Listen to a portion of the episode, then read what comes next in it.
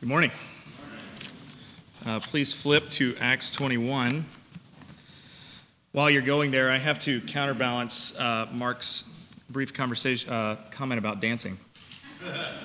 So, when I first went to college, my roommate, uh, who's a good friend of mine, we still call frequently. He's a therapist in Columbia, South Carolina, and now a professor, which is a big deal for him. And uh, when we first moved in to our dorm room, he did two life changing things for me. It was Saturday. The next morning, he woke me up and he was like, First Presbyterians down the street. We can walk there. Sinclair Ferguson is preaching there. We will hate it forever if we never go. You and me are going there the whole time we're here. I'm like, all right, you know, I had no plans. So, anyway, so that was number one. Number two was sometime later that week, he was like, Andrew, look, nobody, we are not interesting. We are boring people. Uh, he's like, we need just something you know? And he's like, every Thursday night, there's swing dancing. And we're just gonna go. And we're gonna be terrible for at least a year and a half. But then sometime, junior, senior year, suddenly we'll be like, eh, we're not so bad. And uh, fast forward, my junior year, I'm hanging out with Jess, whom I have a high interest in. Uh, there's a group, there's some, some young women there, some men there. The young women say, We'd love to go dancing. All the young men say, we don't know how to dance. And I say, I know how to dance. I'll dance with all of you. And the rest is history. So I came back that night, uh, still rooming with the same guy. I came back to him like, brother, I owe you one. You are my hero. So, Brian, if you stream this, here's to you, man. All right. Dancing's great. Uh, Acts 21. So let me situate us briefly in what we're doing and how I want to end out Acts. So we're at like the last fourth of Acts. And as we get into it, the last fourth is, is very history history. And what I mean is when you're reading about the life of Jesus, there's, uh, there's always these like multiple levels. Uh, it's both true and Christ is usually trying to teach us through his actions. A lot of this final fourth of Acts is straight up history about this is what happened. And a lot of it is Paul being dragged to a new place and giving his testimony repeatedly. Uh, I am not a talented enough preacher to preach all of those and make it interesting. So here's, here's the plan I want to take today to set up the final fourth, and then I would like on my next couple of messages to do kind of an overview and pull out big themes of the end of Acts. So this is this is my plan. So today is going to be a little different because I'm thinking about it kind of like part 2 on the last time I preached, which I'm sure you have permanently etched in your head and remember everything I said. But I, I want to take one more look at Paul and his priorities, uh, a little bit of overlap there before we finish up with the history of the church and what it means for us. So that's the plan, whereas normally, and this is right and good, we go verse by verse. That's, it's going to be a little different the next few times that I go through this. So, what's going on here? What's going on in Acts 21? Well, Paul's life is mirroring Jesus's a little bit. He's beginning to head in towards Jerusalem. And when Jesus heads in towards Jerusalem, it's the big climactic moment. He's crucified and resurrected. Paul is heading into Jerusalem, and it is also a climactic moment in his life. Uh, now, if you remember, there's kind of some circular, there's, there's some symmetry to what's going on here. Because if you can go way back to when we started Acts. The early Christian church starts in Jerusalem, and things are taken off. And then there's some antagonism. And we found a verse like this. Remember, we have our first martyr, Stephen, is martyred for the church. And the passage says this They cried out with a loud voice and stopped their ears and rushed together at him, at Stephen. They cast him out of the city, they stoned him, and the witnesses laid down their garments at the feet of a young man named Saul. It's been a long time since we read that. But Acts started with the beginning of the church and Saul attacking that church. He leads the attack on the church, and it literally says he drags men and women from the house, throws them in prison. Christians are scattered all throughout the land. The great irony, of course, is that God is going to use this scattering to spread the gospel in ways he could have never anticipated.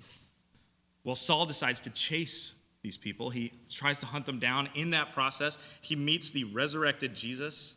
He's confronted by him, he's humbled, and he realizes that his priorities were totally wrong. He spends a long time traveling around Jerusalem, ministering to people. His mission changes. He's no longer hunting Christians, he's spreading the gospel. And now he wants to come back to Jerusalem. He left as a hunter of Christians, he's returning as a leader of Christians. There are three points of big tension as he's heading into Jerusalem. The first is simply the Roman world, okay? The Roman world is a dangerous world for a Jewish person. From their perspective, he's just a religious Jewish leader who stirs up trouble. The second is there are still Jewish sects in Jerusalem that are very against Jesus at the time the Sadducees, the Pharisees, and so on. Many of these groups have been viciously persecuting Paul throughout, and now he's coming to the home base. But the third tension is also this there's a big group of Jewish Christians there, led by James. And they have some tension between Paul and the Gentiles. He's been spreading the gospel to people that maybe they didn't think were included. So there's a lot of reasons why this trip is scary and incredibly important to the life of the church. So, Paul, even with all this weight, he could have stayed out. He decides to head in towards Jerusalem. And we get this little passage. Uh, it starts off very, fairly geographically, and there's like a 10% chance I'm going to mispronounce a word or two, but we're going to do it together and pull it out. So, Acts 21, Paul goes to Jerusalem. And when he had parted from them and set sail, we came by a straight course to Cos, and the next day to Rhodes, and from there to Patara. And having found a ship crossing to Phoenicia, we went aboard and set sail. When we had come in sight of Cyprus, leaving it on to the left, we sailed to Syria and landed at Tyre, for there the ship was to unload its cargo. And having sought out the disciples, we stayed there for seven days. And through the Spirit, they were telling Paul not to go on to Jerusalem. When our days there ended, we departed and went on our journey, and they all, with wives and children, accompanied us until we were outside the city. And kneeling down on the beach, we prayed and said farewell to one another. Then we went on board the ship, and they returned home. When we had finished the voyage from Tyre, we arrived at uh, Ptolemais, and we greeted the brothers and stayed with them for one day. On the next day, we departed and came to Caesarea, and we entered the house of Philip the evangelist, who was one of the seven, and stayed with him. He had four unmarried daughters who prophesied, and while we were staying there for many days, a prophet named Agabus came down from Judea. And coming to us, he took Paul's belt and bound his own feet and hands, and says, Thus says the Holy Spirit, this is how the Jews at Jerusalem will bind the man who owns this belt and deliver him into the hands of the Gentiles. When we heard this, we and the people there urged him not to go up to Jerusalem. Then Paul answered, What are you doing, weeping and breaking my heart? For I am ready not only to be imprisoned, but even to die in Jerusalem for the name of the Lord Jesus. And since he would not be persuaded, we ceased and said, Let the will of the Lord be done. After these days, we got ready and went up to Jerusalem. Let's pray together. Father, please bless this reading of the word. May we hear what you have for us, not what I have for us. Thank you for the ways you've been preparing us for this all week in ways we haven't even noticed. Thank you that you seek us out constantly, even when we do not seek you. In Jesus' name, amen. I've been thinking about a lot about uh, what is a modern, uh, a modern comparison for Paul. Who could we look at in the modern world? And the name that keeps coming up to me is a man named Dietrich Bonhoeffer uh, which maybe some of you have heard of this man. He was born in Germany on February 4th, 1906, and he came from a long line of very powerful, talented, educated people. The list is ridiculous university professors, psychiatrists, theologians, aristocrats. And not only that, but his, his family history was full of really brave moments where they were willing to stand up to empire, uh, emperors for the sake of the church. And it seems like if you looked at young Bonhoeffer's life, he's destined for success. He has a warm family who loves him very much. He's on a trajectory that's only going to be success. I'm sure everyone who met him thought this guy is going to influence and change the world in some very powerful ways. When he was very young, around 14, he decides he's going to study theology. He could not have known at that time that this was going to put him in direct confrontation with his own government and many within the German church. About the time the Third Reich, the Nazi Party, became ascendant, he was a published author and a fearless leader. He led underground church movements to preserve the gospel and did all he could. And finally, around 1939, when war was very apparent, he had already been persecuted in a lot of different ways. Some Americans got him out of Germany. But while he was away, he just got the feeling that he couldn't leave, that he had made a mistake by leaving his home. He wrote, I shall have no right to participate in the reconstruction of Christian life in Germany after the war if I do not share the trials of this time with my people. Now he's he's you know got a family, he has connections, he's engaged. He has a lot of things to lose, this young man, and a lot of people who are willing to protect him and make sure he doesn't lose those things. And we can imagine the moments when he's wrestling and thinking, I have to go back. And knowing that that could be the final decision in some ways. He had to know that it most likely meant his death to return. And I, I wonder about that first trip back home for him. I'm sure his friends also begged. Imagine the good you can do with your writing and your preaching if you stay here and you live. But he returns. The result, he's soon imprisoned. He's passed around among prisons and concentration camps. There's stories of his, uh, his goodness to the people around him, guards who loved him. He refused to take back the things he said about the Nazi Party, even though, as one writer put it, he was continually threatened with torture and with the arrest of his parents, his sisters, and his fiancee. His whole family was put at stake by this decision.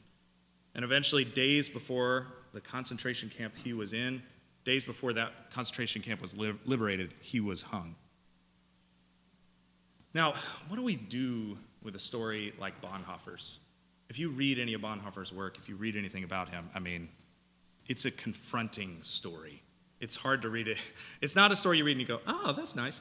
Uh, it challenges you. How does it square with ourselves and our own drive in the current moment for, say, self care and happiness? Stories like Bonhoeffer's make us uncomfortable. At certain points, he chose things that seem actively worse for him, and not just for him, for everyone connected with him. Why do you do this? How did he do this? Well, this is hard stuff, and I think uh, what I want to try to tackle today is the, the motivation behind that, the motivation behind Paul and what he's doing here. And I'm going to get at something a little bit, and I want you to hang with me until I finish, okay? I think that sometimes, even in the church, we can be co opted by thinking that like self help methods of the world are the way to true happiness. Some of us are, are, are so steeped in certain things that if you spend time with us and listen to us, you might begin to think that the path to true joy is not Jesus, but it's a, a perfectly ordered schedule and a good night's sleep and a life hack and a good diet. And we may be tempted as Christians to do some kind of synchronicity. You know, what does it look like to be self sacrificial and also can we, can we buy in like self care, self help? Can these things coexist? And before there was Bonhoeffer, there was Paul. And here in this passage, we have the church begging him to do something that preserves himself. Don't go home, you'll be destroyed. And he does something else. And in the end, actually, he gets the divine seal of approval for this action. So we should ask how does Paul confront us today? And before you tune me out, hear this. I'm going to critique some ideas behind self care a little bit, but I want to give a different perspective that I hope is helpful for us. I'm not in the business of endorsing workaholism or masochism. And I think a great deal of the current kind of self care, self help movement is a pretty reasonable reaction to a fairly inhuman world. There's a lot of, imagine going back like 30 years and trying to explain to someone what work email is and why you look at it all the time. Right? There's a lot of stuff that's patently absurd that we deal with, and I understand pushing back on that. And I have received a lot of personal benefit from reading great authors who've pushed back on those types of things. As uh, L.M. Sacasas, who writes The Convivial Society, seems to say over and over, we built an inhuman world and then became inhuman so we could belong to it. I feel that very deeply. So I want to honor that in where I, where I look at the self care, self help uh, dialogue. I think a lot of it is pushing back on an inhuman world we've created for ourselves and tried to live in. But this is what I want to argue. I want to argue that the self, that the gospel gives us more than self care. And I hope to leave you with more than that today. So hang with me, and if you disagree, we can fight afterwards. All right. For now, I want to look at two big shifts, two big framework shifts that I think define Bonhoeffer, that I think define Paul. And in their view, it's just two things I'm going to leave you with. The Christian is one, not a God, but a creature, and two, not a master, but a servant. And that's it. That's going to be our shift for today. We're not gods, we're creatures. We're not masters, we're servants. So let's start with this first one. We're not God, but we're a creature. So as we start this passage, Paul is heading towards Jerusalem. Uh, the church is begging him not to go. They've even received some insight from the Spirit. There's some debate about that. What, what does that mean? This, is the Spirit telling Paul not to go and he's rejecting it? And most people think that what's happened is these people have a very accurate view of what's going to happen to Paul. That if he goes, he's going to suffer a great deal. And then they, seeing that, go, Paul, don't go. They receive that input, their suffering, and say, hey, you should stay away. But Paul receives that input, their suffering, and sees something very different. He sees kind of hints of the life of Jesus there. I intentionally selected a really difficult passage to be read up here at the beginning. I'm sorry for that. Uh, Luke 14, uh, where we were talking about, Jesus was talking about, unless you hate your family or yourself, cannot be my disciple. That's a really hard thing to hear. Uh, and of course, if you're a reasonable person, you immediately go, well, hate. I'm not commanded to hate anyone, which is true. And this isn't some passage Jesus has tucked away in, like, a, maybe this is in the Bible part. This is a theme that runs throughout Jesus asking people to renounce the things around them to follow him. And Jesus said this to a very pro family culture. If anyone comes to me and does not hate his own father and mother and wife and children and brothers and sisters, and yes, even his own life, he cannot be my own disciple. These thoughts should make us uncomfortable. If they don't make you uncomfortable, I have questions for you. And there are sentiments here that run against every culture in every part of the world. I work at a boarding school. I have had an opportunity to see family systems from all over the world.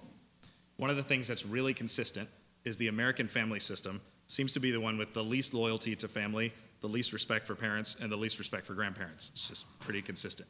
Uh, and many of my, it's been helpful teaching people from all over the world because they've confronted me too when I've said certain things. They're like, that's a really American way of thinking about the family. Like, yeah, yeah, thank you. And so I can picture some of my, my students hearing Jesus maybe saying, anyone who does not come to me and is not willing to leave their family and go, oh, Jesus tells you to abandon your family for him? Yeah, that's basically what Americans are doing all the time. You're always abandoning your families. Uh, but there, right at the end, is the missile for the Westerner as well. And yes, even his own life. Jesus lets nobody off the hook. He says, You have to be willing to leave your family for me. You have to be willing to leave yourself for me. What do we do with this? Well, I think if you think broadly about the gospel, why it's offensive right now, it always boils down to the lordship of Christ over our lives versus our desire for personal autonomy. So, culture tends to say to us, You're entitled to perfect health. Jesus says, I show my glory through health and sickness.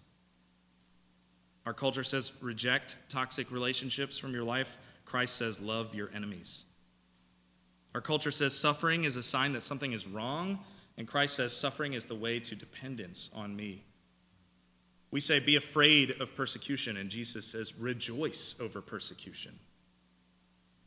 We say, sexual happiness is a right. Christ says, our sexual lives are wholly submitted to God. We say self care should be a priority, and Christ says, whoever loves his life will lose it, but whoever loses it for my sake will gain it.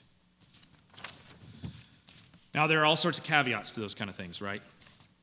Like loving your enemy when that person is someone who's abused you, that's a, that's, that, that's a different category. That requires work, that requires wisdom. And of course there are. That's the whole point of this thing is we grow in wisdom on how to love and follow God in difficult things. But the big principle is immovable. You can nuance it all you want, but at the end of the day, Jesus is king, and that actually means something for us Being saved is not something that just happened, it's something that's happening, according to 2 Corinthians. Bonhoeffer and Paul obeyed Christ's command from Luke 14. They chose Christ over everything else.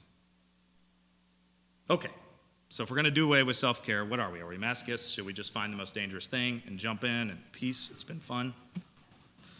I think the key is this we're creatures and servants, as I said before. We are created by a loving creator, we are servants of a loving God. And so let's start by looking at creatureliness. Obeying God means understanding that we're not masters of our fate. That's actually good. That should cause some relief. We submit to the king. God has built in so many beautiful limits. The, starting with the Sabbath, right there in the Ten Commandments, right? Is the Sabbath. This one day, I want you to rest because you are a creature and you should rest. You should depend on me. The person staying up every night, even if it's for ministry, needs to ask some hard questions about what they're about. Is this God's mission or their own? Do they believe God is one who honors faith and rest? Or is God a vending machine waiting for a certain amount of effort? Or even worse, that there really isn't much of a God and it all boils down to what we do anyway. Well, I want to give you, and if you're writing these down, write these down. These are good. Uh, my wife pointed these out to me. It was pointed out by a friend. I want to give you three principles from Zach Eswine on what it means to be a creature. And I think these are freeing things. And if I'm a little off from my passage right now, you're right. We're coming back. Hang with me. All right. Zach, Zach Eswine is an author. He has three big principles for creatureliness. The first one we can only be in one place at one time. That's really cool. we can only be at one place in one time. And that means Jesus will teach most of us to live local lives. We will want to resist. We will want to read all the news. We will want to know everything that's going on everywhere all the time. But that's not what we're called to be. We can only be at one place at one time. This is a surprisingly common sense thing that modern people really have to wrestle with, right? We're in the era of Zoom and all that and we can constantly not be in where we are. Uh, but we can only be at one place at one time. That is a gift. Two, we can't do everything that needs to be done. You cannot do everything that needs to be done. This means that Jesus will teach us to live with the things we can neither control nor fix. Uh, we may be pushed to feel like we can do everything, we can control everything, there's a new productivity app, there's a new thing. You can finally do it. The commercial shows the person who's really harried and out of control, but with this new thing, look how relaxed and calm they are drinking their coffee. Their kids are suddenly better behaved in the background. It's not real. we cannot do everything that needs to be done. And three, we are unable to know everyone or everything. And that means Jesus will teach us to live with ignorance.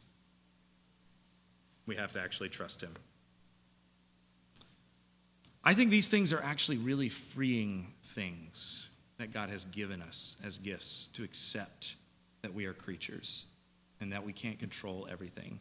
And that sometimes we say things like, Yeah, I, I just need to sleep because I have a human body that needs to sleep every now and then. And those are creaturely things. When you begin to think about the commands of God, you find that so many are just about embracing the fact that we're limited creatures. The Sabbath limits the amount of time we work, invites us to rest. Marriage and celibacy tells us we can't have everyone at once. And even if you're the greatest husband or wife ever, you only get to be the greatest husband or wife for one person, right? Maybe a few, depending on how your life goes. But you get what my point is saying. Even Jesus' command starts locally love your neighbor as yourself. We have limits. We can't change the world but we're called to love our neighbor as ourself. And the dominant mark of a creature is gratitude. That's the dominant mark. If your natural disposition is high anxiety, high stress, exhaustion, which is mine most often, the thing I find edged out is gratitude. We are creatures made by a loving God who gave his son to die for us, and that means that our lives can and should be marked by gratitude. And this is not actually like a, you should feel bad, you're not grateful. As you lean into gratitude, I believe you will feel more and more joy in that experience. Yes? If you picture your way onto work or wherever you go and swap out whatever you're thinking about for prayers of gratitude, I think that's a beautiful thing. And it's a way of saying, I see the gifts that you've given me. I see the limits set before me. I can't be all things to all people. I think this is a notch above self care. This is not serve yourself, this is allow yourself to be served by the king. This is divine care. Christian, one of the biggest ways you can testify to and experience the love of God is by living out the fact that you are a creature and you have limits. It's difficult because people don't want you to be that way. They're going to push you to do the opposite on all those things. This is what Zach Eswine talks a lot about. And you'll have to let them down. I'm not talking about being irresponsible. I'm saying accept the fact you have limits. Want to start? Start by taking the Sabbath seriously and just see what happens. Start by saying no to things on the Sabbath. Or by saying, you know, every, every Sunday, we're going to set two extra chairs at the table for lunch and we're going to try to fill them. We're going to we're going to make the Sabbath a rest restorative thing. Just try it and see what starts to happen. Okay, so Paul is a creature, and that is to me such a big step up from self-care and I'm looking out for myself. No, God is looking out for us and has built in ways that he serves and loves and cares for us. But I still haven't explained yet why Paul is running into Jerusalem. Why is he running into the burning building? Okay, so there's the flip side of that coin. We are not God, we are creatures, but we are also not masters, we are servants. If being a creature is the place where we're called to rest and depend on God, rest within our limits, our role as a servant is where we're called beyond them. At every point that Paul runs into the church, they're begging him not to go. And they finally reach Caesarea, this port city of Jerusalem. It's built by King Herod, and Paul comes to Philip. I don't know if you remember, this is kind of a greatest hits passage of Acts. We're running into people we've seen before. Philip is the first person who he, uh, he led the Ethiopian eunuch to Christ. And he is like the beginning of the church to the Gentiles. And that's the last time we saw him. And here's Paul hanging out with Philip. It's a really cool thing.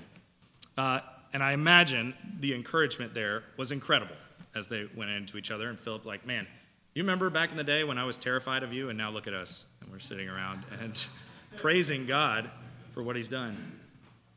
And then another prophet appears, uh, Agabus, and there's a ridiculously, he does this thing. He comes, he takes Paul's belt and ties his own feet and hands as like a symbol. There's a ridiculously large debate about how he did that in commentaries. I don't know, but I'll, I'll leave you to think about it. it's amazing how much ink has been devoted to trying to figure that out. But somehow Agabus gets Paul's belt and ties himself up and says, This is a symbol for what's going to happen to you as you head towards Jerusalem. We've seen this guy before uh, from Acts 11. Now, in these days, prophets came down from Jerusalem to Antioch and one of them, named Agabus, stood up and foretold by the Spirit that there would be a great famine all over the world. So the disciples determined, according everyone according to his ability, to send relief to the brothers in Judea. So he's shown up before. He's a God follower. He loves him. He's, he's pointed the church in the right direction. And he shows up here and he tells Paul, This is what's going down for you. So why does Paul uh, continue? Why does he ignore these things? Um, I was thinking about this, and I was I, I have one place where I slightly can identify with Paul and Bonhoeffer. I'm nervous about. I, I'm, I've made a lot of mistakes, and so I'm nervous about any kind of Andrew hero stories. But the when when I was in high school, part of my testimony is um, I went to a church that was very very adamant about performance, and I never really heard the gospel. The gospel being Jesus is good, dies for our sins. There's a great swap. So he takes his sins on himself. And now when God looks at you, he looks at you through the lens of Christ. And I just never heard that. And growing up in that church, I got to a point where I was really burnt out. I feel like there's only so long you can go living God dislikes you before you're either angry at God or, or, or fall into atheism. And honestly, I felt like I was, I was at that point when I got my dad got a syndicated letter in the mail from Steve Brown, who's a pastor in Florida. And all it did was explain the gospel. And dad left it sitting on the table somewhere.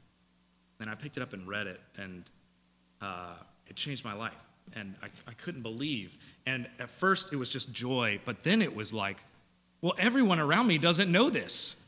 Uh, why aren't people talking about it? And suddenly, all the people who I had been desperate to prove, like to, to show that I was a good person all of this, I suddenly had a message that I thought was really good that people needed to hear. And I was definitely overzealous and made some mistakes that I regret.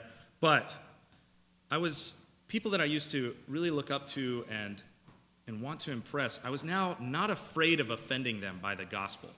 I remember in one particular place, I had an opportunity my senior year to give a little message. And I was just talking about the grace of Jesus. And somebody that I respected was in the back, kind of shaking their head like I was, I was not pushing people away from vice, and which is, I really should just be keeping them from drinking. What are you doing with all this grace saves you stuff? And it didn't bother me because I was just like, this is good, and everyone needs to hear this. And I think Paul's in a similar place. He was in Jerusalem. He was trained in the ways of the Pharisaical way. He was hunting down Christians, and now he's coming back. And he's like, I have something really good to tell you. I remember what it was like to be me. It was miserable. I was driven by hatred and anxiety and fear, and I thought God wanted me to hunt people down. And I learned that I was totally wrong about God. And not only that, He was unbelievably gracious to me. And he could be unbelievably gracious to you too. I was twice as bad as all you guys. And here I am telling you, like, that's why his testimony is so important when he comes in. He's like, I'm just like you guys, but look what happened. I actually met God. It was really good. And he has that message for you.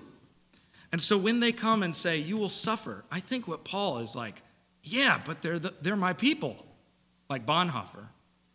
They're my people that I love. I got to go back. I got to do it. So Paul loves his audience, he loves what God is doing, and he wants them to be a part of it. But finally, he does it because he views himself as a servant of the king. In Colossians, this is what Paul says about himself I rejoice in my sufferings for your sake. And in my flesh, I'm filling up what is lacking in Christ's afflictions for the sake of his body, that is the church. Now, what does he mean? He means Jesus' mission, he accomplished it, but there's, there's more to be done. And I am honored to be doing it. I am honored to be doing that mission, of which I became a minister according to the stewardship from God that was given to me for you to make the word of God fully known. The mystery hidden for ages and generations, but now revealed to the saints. To them, God chose to make known how great among the Gentiles are the riches of the glory of this mystery, which is Christ in you, the hope of glory. Him we proclaim, warning everyone, teaching everyone with wisdom, that we may present everyone mature in Christ. For this I toil, struggling with all his energy, that he powerfully works within me. He sees himself. It's an honor. This Jesus he met, who should have, by any human thinking, condemned Paul, destroyed him and instead mercifully reached out, like, Paul, you're exactly the kind of person I love and came for. He knows that Jesus. He is honored to follow him and honored to go back to Jerusalem. So, I said this in my last message even the ways that God calls us out of our limits, He serves us as creatures, but even the ways He calls us as servants is frequently a way in which he's calling us to greater dependence and trust and rest in him. I want to end with this. I catch myself every now and then. I have a, I have a pretty busy life, and my my like out there fantasy moment is that I would have like a free week where no one depends on me, and I just have like a free calendar. And it was actually I had a moment kind of like this, a little humorous, where I I had to go to AP training uh, to teach the AP English class, which Ella loves very much. It's her favorite class. Sorry. All right. Uh, she's doing great. She's a great writer. All right. Uh, we, I had this chance to go to AP training, and it was the first time in a long time I was going to be in one place by myself for several days. And I was like, finally, like this is it. I'm gonna like exercise. I'm gonna, you know, I mean, like the, the little, it's the little things, guys. Uh, I'm gonna exercise. I'm gonna sleep well. I'm gonna read books for fun. I'm an English teacher. I'm gonna read books for fun. Like, and it's gonna be beautiful, you know? And it's funny when I think about that, that to me, that inclination reveals how, what I think is best for me and how I think I grow. And I clearly think, deep down, that the way I grow is if everybody would just leave me alone and let me do my thing. And if everybody would leave me alone and let me do my thing, I would be awesome. That's what I think. And I had a week, uh, a couple weeks ago, my goal was like, I just want to get to the gym once. And Posey woke me up every night at like 3 a.m. And I, you know, at the end of the week, I'm like, I could not make it once because he woke me up at 3 and then I couldn't wake up with the alarm and yada yada. Here's what was happening there my way of growth was being confronted with God's way of growth. And there was a, there was a way in which I was serving Posey, and there was also a way in which God was serving me by calling me to hold Posey at 3 a.m. in the morning. So, in the final calculation, a lot of the self care, self help misunderstands how we grow and how we flourish. We grow and flourish by being invited to follow Jesus, the suffering servant, who loves people deeply and suffers because of it. I want to end by with some Bonhoeffer. Um, Bonhoeffer is thinking about the apostle, uh, he's thinking about the disciple, Peter, and Peter's failure. Peter very famously denies Jesus three times right before Jesus is going to die. And Jesus has this conversation, resurrected Jesus has this conversation with Peter, and it's bothered me my whole life. Because what Jesus does in that conversation, he, he meets up with Peter, who's failed Jesus in a way that all of us could recognize and empathize with. We've all had moments where we felt like we should say something and we didn't, or maybe we even lied about our connections to Christ. And we feel that shame. I have them. And Jesus meets with Peter, feeds him a meal, and tells him, You know, Peter, do you love me? Yes, I do love you. It's like, Feed my sheep. And then tells him, And listen, one day you are. You're going to go and your hands are going to be stretched out you're going to be led in a way you don't want to go. He's like, one day you're going to really suffer for me. And I always thought, like, why doesn't Jesus right there just say, like, you know, it's all good, you're forgiven? Which clearly Jesus forgives him. But why this about feed my sheep and one day you'll suffer? Well, Bonhoeffer puts it this way this grace that Peter experienced was not self bestowed, it was the grace of Christ himself now prevailing upon the disciple to leave all and follow him. Now working in him that confession, which to the world much sound like ultimate blasphemy, now inviting Peter to the supreme fellowship of martyrdom for the Lord he denied. In the life of Peter, grace and discipleship are inseparable. What Jesus is doing there is the most loving thing he can do, which is invite him to follow him. In other words, following Jesus is actually about following Jesus. That's what it's about. And it's not like there's grace, hard, we got this grace at the beginning. That's really beautiful. And now we do the hard stuff. We follow Jesus. Following Jesus is the grace, it is the good stuff. It is where we come to depend on God. In God's eyes, I am more invited to call to love and follow him when I'm holding Posey than when I'm getting my perfect schedule and I'm eating well and everything's great. And so I, I want to leave us by, by challenging us. We are creatures and we are servants, and that is good. And the grace is for the beginning, and the grace is for the middle, and the grace is for the end. And the grace is an invitation to follow Jesus. Let's pray together. Father, thank you for Paul. Thank you for the way his life challenges us. It's hard to hear, there's a lot to unpack. But I thank you that you only offer us the best things. You give us the best things. We come to you weak and cowardly and faithless. We say, We have faith, help our unbelief. And you always meet us and invite us back. When we betray you, you meet us and feed us and invite us. Feed my sheep. When we can't speak to you in the day, you meet us at night. When we're in places no one else will go, you are there. Father, you seek us, you patiently call us, you love failures. Father, I fully anticipate that all of us in this room have a lot more to go. We'll fail you many more times. And I fully anticipate that you will be there to forgive, to invite, and call us to yourself, which is the truly best thing. I thank you for that invitation. May we accept it every day. In Jesus' name, amen.